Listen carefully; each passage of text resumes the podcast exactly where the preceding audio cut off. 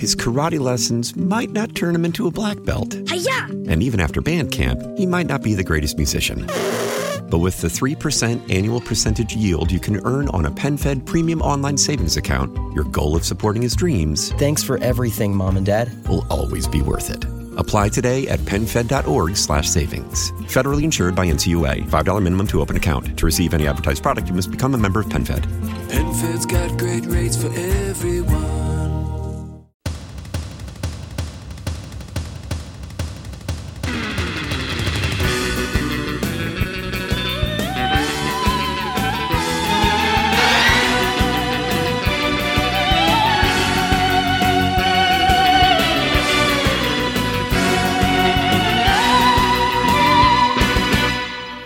Benvenute a Ricciotto, il cinema dalla parte giusta, il programma di cinema di Querti, Querti con la U, un po' come De- Deborah con l'H, il programma di cinema che si è preso qualche giorno di ferie, perché la settimana scorsa era Pasqua, Ehm, non è che sia la redazione di podcaster più religiosa del mondo, però ne abbiamo approfittato per fare una bella pausetta. Eh, il 25 aprile è un lunedì, quindi il giorno che normalmente è dedicato alle nostre uscite, eh, ce lo siamo passati a fare altro. E oggi è martedì oggi è martedì e state ascoltando questa nuova puntata di Ricciotto in cui ci siamo soltanto Aldo Fresia e io che sono Matteo. La nostra Federica non c'è perché in questo momento è via e non c'è neanche un microfono con il quale registrare. E eh, ne approfittiamo per salutarla. Ciao Fede. Ciao Federica. Parliamo appunto del nuovo film di Animali Fantastici, dove trovarli, tutte quelle robe lì che io ovviamente non ho visto, Aldo l'ha visto, Eh, è uscito con un paio di cose da dire, quindi sarà una puntata relativamente breve perché comunque non è che mm, appunto un paio di cose da dire, non un trattato né un saggio. Eh, per introduciamo questo, questo, questo film dicendo che è il terzo film di una... Quanti Aldo? 5. Porca boia, di una pentalogia ehm, e ovviamente è tutto basato su franchise di ehm, Harry Potter che ha scritto J.K. Rowling, la quale J.K. Rowling negli ultimi anni ha abbracciato quella che secondo me è la fede TERF, che è una frangia mm, estremista di persone che eh, si definiscono femministe. Questa è come me l'ha spiegata Gloria Baldone più di una volta, adesso ti spiego anche perché me l'ha spiegata più di una volta. Eh, si- eh, le TERF sono un gruppo di persone che si definiscono femministe e sono contrarie al riconoscimento legale e sociale delle persone trans e dell'identità di genere. Me l'ha spiegata talmente tante volte che ormai l'ho mandata a memoria perché io trovo totalmente miope, veramente un- da stupidi eh, comportarsi in questa maniera qui, n- non- riconoscere diritti e l'esistenza proprio di, di persone trans, trans, ehm, da parte di- di- di altri, cioè mi sembra veramente boh, non, non commento ulteriormente perché innanzitutto cioè, mh, non è l'argomento di questa puntata, l'argomento di questa puntata è il film, ma siccome il film deriva da, una persona che in questi ultimi anni ha assunto tutta una serie di posizioni che definire stupide è veramente usare un eufemismo, eh, volevamo togliere subito questo discorso perché non c'entra con quello che dirà Aldo dopo, ehm, però volevamo anche che fosse ben chiaro che a Ricciotto non ignoriamo quella questione e anzi eh, la schifiamo proprio, ecco. Ciao JK, vai a fare... Ma no, scusate. Vai Aldo con lo scheletro. Allora, Animali Fantastici, i segreti di Silente, come ha già anticipato Matteo, è il terzo capitolo della pentalogia prequel rispetto alla saga di Harry Potter. Ritroviamo alla regia David Yates, che sarà regista, è stato regista dei primi due capitoli di Animali Fantastici e sarà regista anche degli ultimi due. Il progetto è iniziato avendo lui come regista di tutti e cinque i film e avendo anche come sceneggiatrice di tutti e cinque i film J.K. Rowling, autrice dei romanzi di Harry Potter, creatrice della saga di Animali Fantastici. In questo terzo film i segreti di Silente, Rowling è stata affiancata da uno sceneggiatore, a differenza di quanto accaduto in precedenza, che si chiama Steve no- Close, che è un veterano del Wizarding World, perché ha praticamente messo mano a tutti i copioni della saga di Harry Potter, ad eccezione di quello dell'Ordine della Fenice, per cui vabbè, sa Ok. muoversi in quel mondo lì. La storia è ambientata negli anni 30 del secolo scorso, abbiamo il mago malvagio Gellert, Gellert Grindelwald che intende imporre il proprio dominio al mondo dei maghi e poi muovere guerra aperta a quello dei babbani, Albus Silente invece intende impedirglielo, ma siccome non può intervenire direttamente contro Grindelwald a causa di un vecchio patto di sangue che i due avevano stretto quando erano giovani e quando si amavano, eh, Silente manda avanti Newt Scamander e i suoi amici per, con il compito di agire in prima linea e cercare di mettere i bastoni fra le ruote ai tramacci di Grindelwald. Allora, secondo me ci sono un paio di cose che vale la pena di dire su questo film. Intanto, una prima cosa è, riguarda la sostituzione di Johnny Depp con Mads Mikkelsen mh, mm, eh, nell'interpretazione appunto di Grindelwald. Questo è una cosa che non accade spesso di vedere al cinema, cioè due attori diversi che portano in scena il medesimo personaggio non all'interno di un remake ma all'interno del medesimo progetto. Dunque regia e sceneggiatura sono gli stessi, coprotagonisti sono i medesimi, solo cambia l'attore. E non è e, morto che non è morto in questo caso, Johnny Depp è stato sostituito in seguito alle polemiche che l'hanno investito sì, no, nel senso che, che... qualche anno fa e che ancora si trascinano. Sì, esatto. È in atto in questi giorni il processo negli Stati Uniti fra lui e Amber Heard, per cui vabbè c'è pane per i gossip come non ci fosse un domani. E noi ci sorvoliamo proprio sopra la stragrande. E dunque, normalmente noi vediamo una sola creazione di un personaggio, cioè un solo attore che interpreta quel personaggio X. Non ci capita mai di vederlo interpretato da attori differenti e dunque di poter apprezzare i diversi approcci. Ecco, questo è un caso abbastanza raro che ci consente di eh, apprezzare come due persone diverse si avvicinano alla recitazione del medesimo personaggio all'interno del medesimo, della medesima realtà creativa. E ehm, da questo punto di vista, secondo me, è interessante notare due cose. Intanto che c'è una continuità, perché appunto regia e sceneggiatura sono delle medesime persone, il franchise è già iniziato e dunque a Mikkelsen è stato chiesto sostanzialmente di mettere i piedi in un personaggio preesistente. E se mi ricordo bene, eh, anche lì un po' di polemiche quando era successo, fu Johnny Depp a chiederglielo, cioè a proporre lui come sostituto. Sai che non lo so com'è andata? Mi dice vado, vado a cercare i gossip so. mentre tu continui. Mm.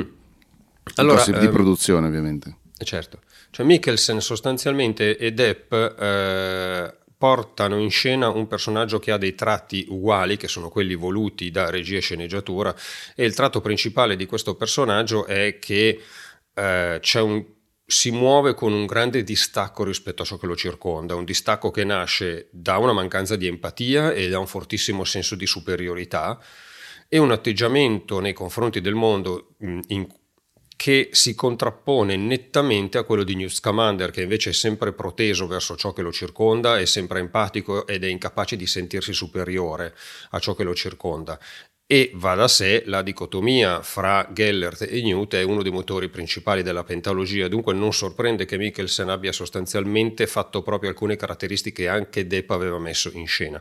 Ci sono ovviamente delle differenze. Non, non trovo quella roba che avevo sentito quella, ah. quella volta, quindi lasciamo perdere. A Depp è stato chiesto di levarsi dalle balle fondamentalmente e poi è stato inserito all'interno del cast uh, Mats Mikkelsen. Il um, contratto scusatemi, di Johnny Depp pare che prevedesse che lui venisse pagato a prescindere dalla sua presenza, scusami, non la, dalla sua presenza, comple- dal completamento del film oppure no. Mm-hmm. Quindi lui si deve essere beccato comunque i soldi anche se non ha fatto il film. Beh, per certi versi, beh, vabbè, sono clausole sì. grosse e complicate, però effettivamente nel momento in cui tu impegni fare, ti impegni a fare un lavoro, se la produzione quel lavoro decide che non te lo esatto. fa più fare, ti paga ugualmente, giustamente, tu hai tenuto libero del tempo. Però vabbè, uh, in ogni caso, mh, mm, dicevo che i due attori portano in scena delle differenze perché naturalmente lavorano certo a partire dal medesimo personaggio, ma ognuno con la propria sensibilità e senza mettere in campo una discussione su chi dei due sia migliore dell'altro, che ho visto essere invece discussione piuttosto accesa Madonna, in rete. Mi interessa invece sottolineare come Mikkelsen eh, lavori maggiormente su una concretezza e un fascino magnetico di Gellert Grindelwald che in qualche modo sono caratteristiche che aiutano meglio a uh, spiegare come mai lui sia capace di così tanta ed efficace seduzione nei confronti dei propri seguaci e possa essere seducente senza in realtà nascondere più di tanto la propria malvagità. In qualche misura, cioè, Mikkelsen eh, ha aiutato a um, far sembrare i seguaci di uh, Grindelwald un po' meno fessi e, e, un po' più invece vittima di una grande personalità ed è un, un, un contributo che mi sembra assolutamente rispettabile e positivo nei confronti del film. L'altra cosa che secondo me vale la pena di dire a proposito dei segreti di Silente è notare che effettivamente è stato inserito uno sceneggiatore eh, i primi due film della saga di Animali Fantastici sono stati scritti solamente da Rowling, il terzo invece è stato scritto da Rowling insieme a Steve Close. E questo eh, è arrivato dopo tutta una serie di polemiche, indiscrezioni, una quantità di dietro le quinte che non finisce mai. Mm, anche qui sulle polemiche mm, soprassiederei perché ci mancano gli elementi veri di come è andata sul serio all'interno della produzione la cosa, però mi piacerebbe sottolineare come la presenza di uno sceneggiatore propriamente sceneggiatore, cioè narratore per il cinema, abbia eh, aiutato Rowling, che è soprattutto narratrice per i libri, a meglio mettere in piedi questo film, a farlo sembrare più compatto, mm-hmm. strutturalmente, a dargli un finale più compiuto, anche se non conclusivo, e insomma portare a casa un film che nel complesso mi è sembrato migliore dei due precedenti, fatte salve alcune differenze.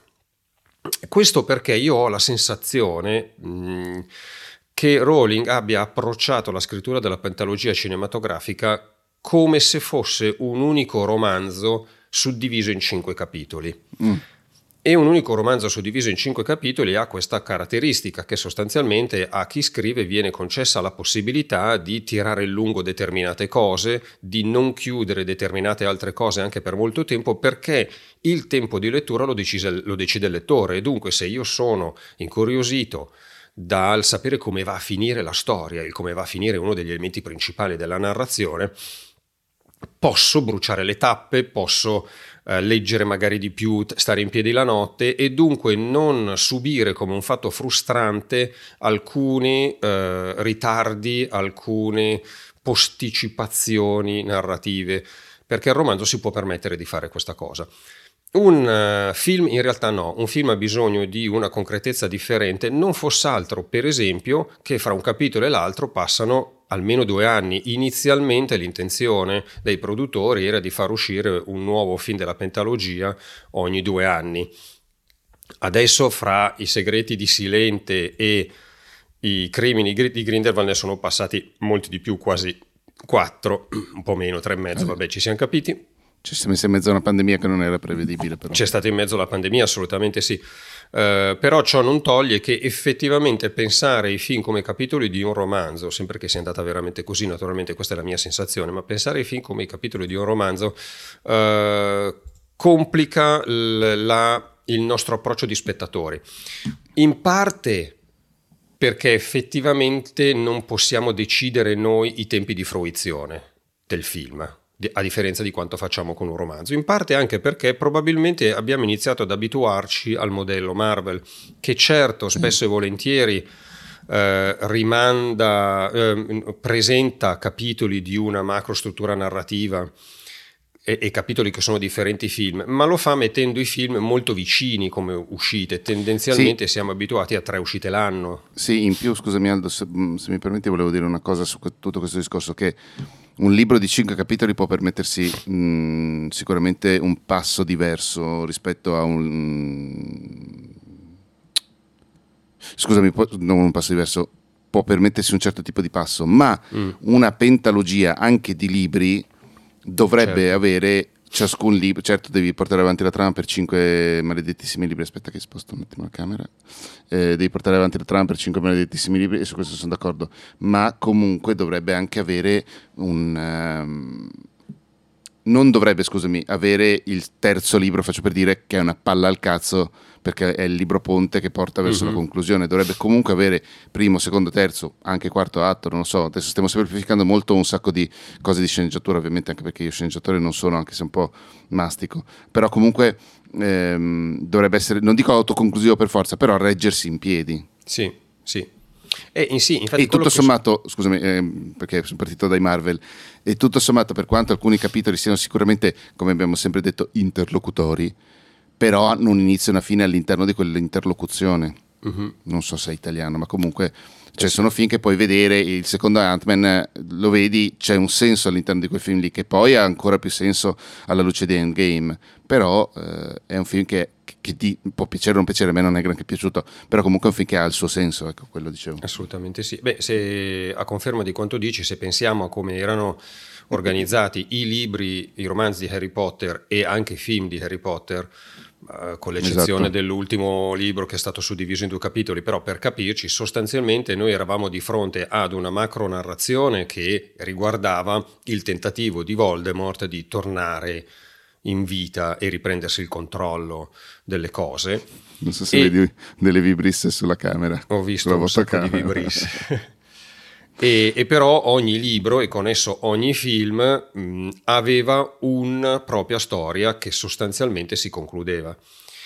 In- alla fine di I segreti di Silente effettivamente viene concessa a noi che guardiamo il film una chiusura narrativa. Ciò che ci attende nel quarto film non è il proseguo di un piano che è già in atto, o meglio, non di un piano, il proseguo di azioni che sono già in atto dal primo film, ma l'inizio di, un di una nuova azione che è iscritta nel piano di Grindelwald.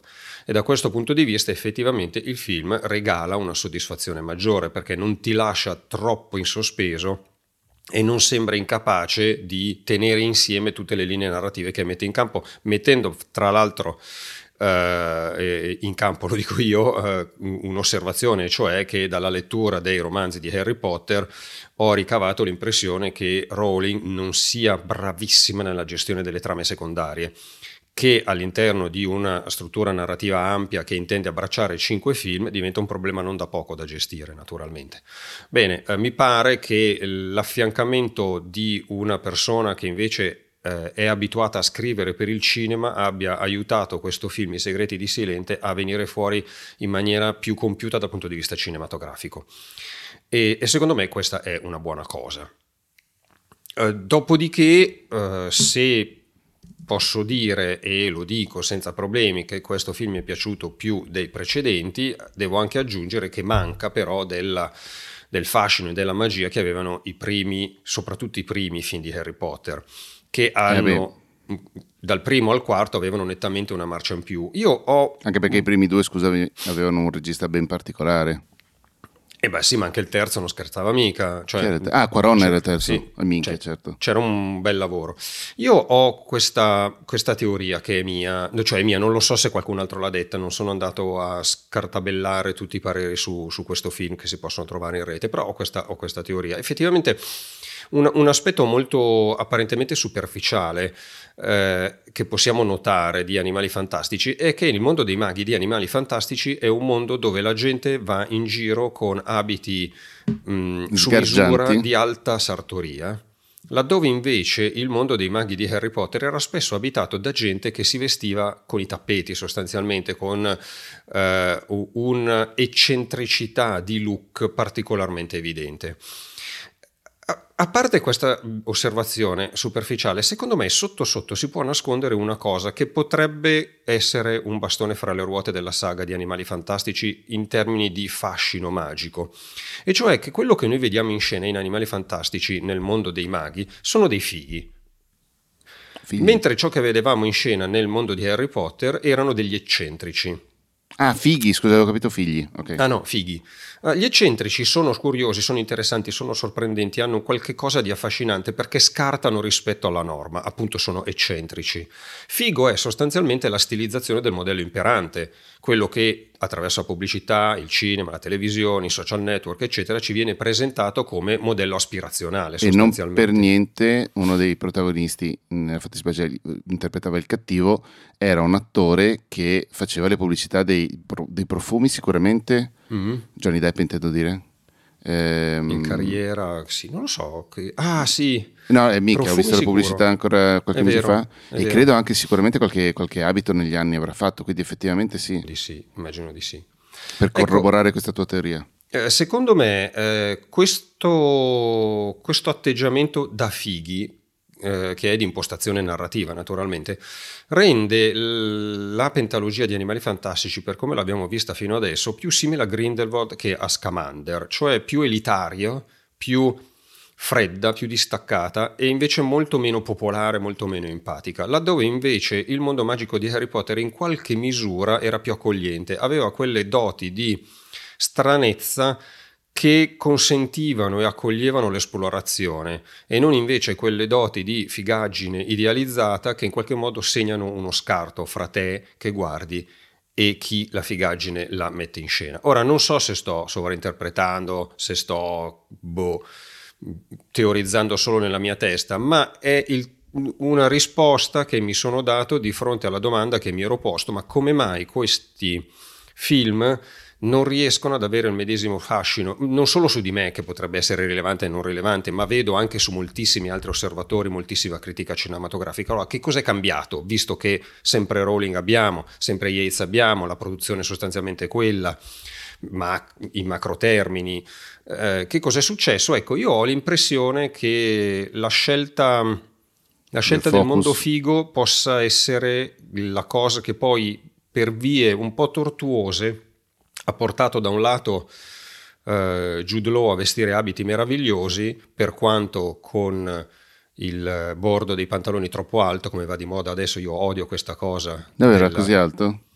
È sempre abbastanza alto, è sempre questa cosa che devi mostrare il calzino, che però a me mh, mm, non, non, piace, lo trovo inelegante e mi sembra sempre molto d'acqua alta, però vabbè, per quello che capisco io di moda, capi- che sono veramente l'ultima delle persone che può parlare. Mi fa piacere comunque che tu abbia usato la terminologia giusta, acqua alta, bravo. Acqua alta, esatto.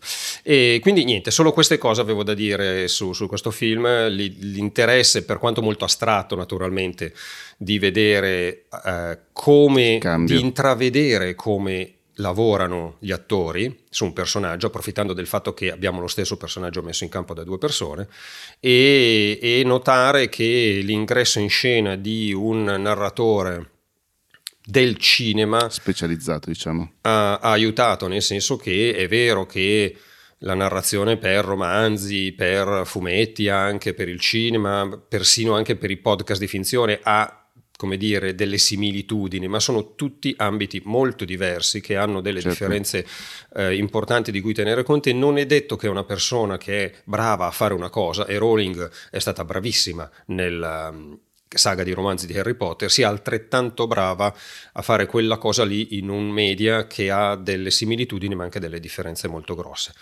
Per cui chissà che il buon Steve non ci aiuti ad avere i prossimi due capitoli migliori che non farebbe male perché è sempre piacevole vedere un, un film che ti soddisfa alla fine, cioè alla, alla fine siamo noi spettatori no? che, che, usiamo una parte del nostro tempo e se usciamo soddisfatti è più divertente. No, allora, devo essere onesto, questo è il primo di questi nuovi, eh, non sono stato un fan, io sono, ho amato molto la saga letteraria, eh, i film mi hanno sempre lasciato de- cioè proprio decisamente all'asciutto, okay. proprio la bocca arsa Ehm, e questo figuriamoci se avevo voglia di vederlo. In più il protagonista eh, è un attore che, di cui riconosco le, le, capacità attoriali da un lato, e da quello che so è anche un patatone, ma che non sopporto, che è eh, coso Redmayne. Ah sì, Eddie Redmayne. Eh, cioè, questo aneddoto l'ho sicuramente raccontato guardando i, riguardando i miserabili, schippo tutte certo. le parti cantate da lui, a parte ovviamente un paio di canzoni tipo One Day More e, e non mi ricordo cos'altro, e Do You Hear the... Do you hear the... Sì, ho capito. Oddio, non mi ricordo come si chiama. Vabbè, quella, quella, quella mm, l'apertura del secondo atto. Eh, io schippo tutto il resto che c'è lui, proprio non ce la faccio. Mi becco solo io Jackman di fatto e, e Russell Crowe e, um, e Anna Hathaway. E quindi non avevo minimamente voglia di vederle il fatto che ci sia Matt Mikkelsen mi, mi, mi stuzzica proprio, mi, mi, mi incuriosisce molto. Eh, non avevo minimamente voglia di vedere Johnny Depp perché secondo me da, da anni fa la, la, caricatura di se stesso, ma adesso che c'è Mikkelsen magari non credo che mi recupererò gli altri, o forse sì, proprio per vedere eh, le differenze. Tra l'altro dove si potrebbero vedere? Fammi vedere.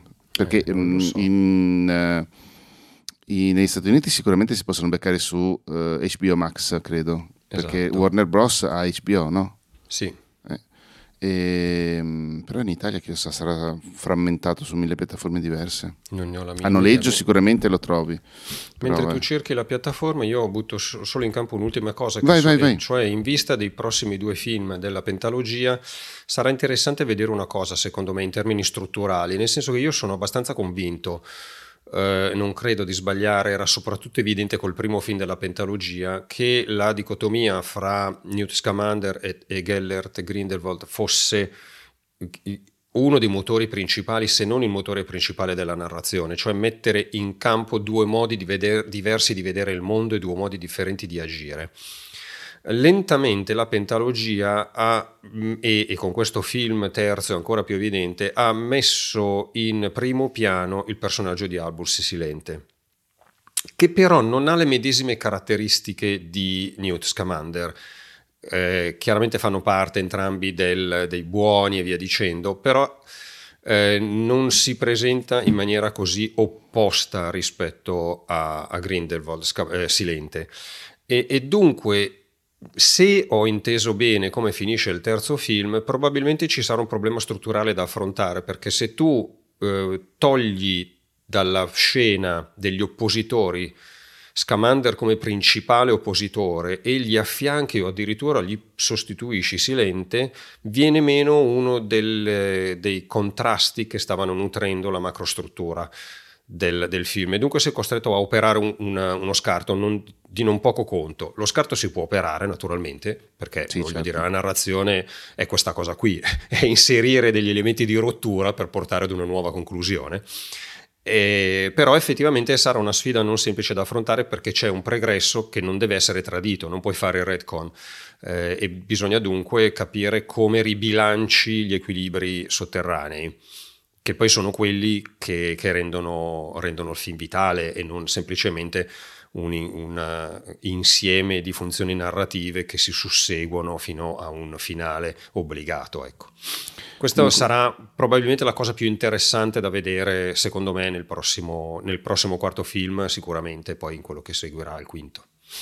Eh, era abbastanza facile effettivamente capirlo perché mh, ci sono altri film, altre produzioni loro che sono su Sky Now barra Now TV. Ah, per cui potrebbe essere lì anche. No, no, Animali Fantastici è lì. Ah, vedi, perfetto. Il secondo è lì, con in più anche Infinity, e poi su tutte le varie piattaforme a noleggio barra acquisto. Perfetto. Va bene Alduccio, ti ringrazio molto. Non so se vedi un tecnico del su- non so se intravedi lì sfocato un tecnico del suono. Intravedo tecnici del suono in ogni dove. Bei Fortunato amici. tu che hai i tecnici del suono. Sì, che fanno un bel casino come al solito. E vi ringraziamo per aver ascoltato questa puntata di Ricciotto. Vi invitiamo a sentire tutte le puntate che vi possono interessare, perché magari abbiamo parlato, cioè in 520 puntate, qualcosa che di un film di cui abbiamo parlato che vi può interessare, secondo me lo trovate. Detto questo, ci sentiamo la settimana prossima. Probabilmente Federica sarà dei nostri e, e basta. Grazie mille. Ciao Aldo. Ciao. Buon 25 aprile. eh, buona resistenza. Ciao. Buona liberazione. Ciao.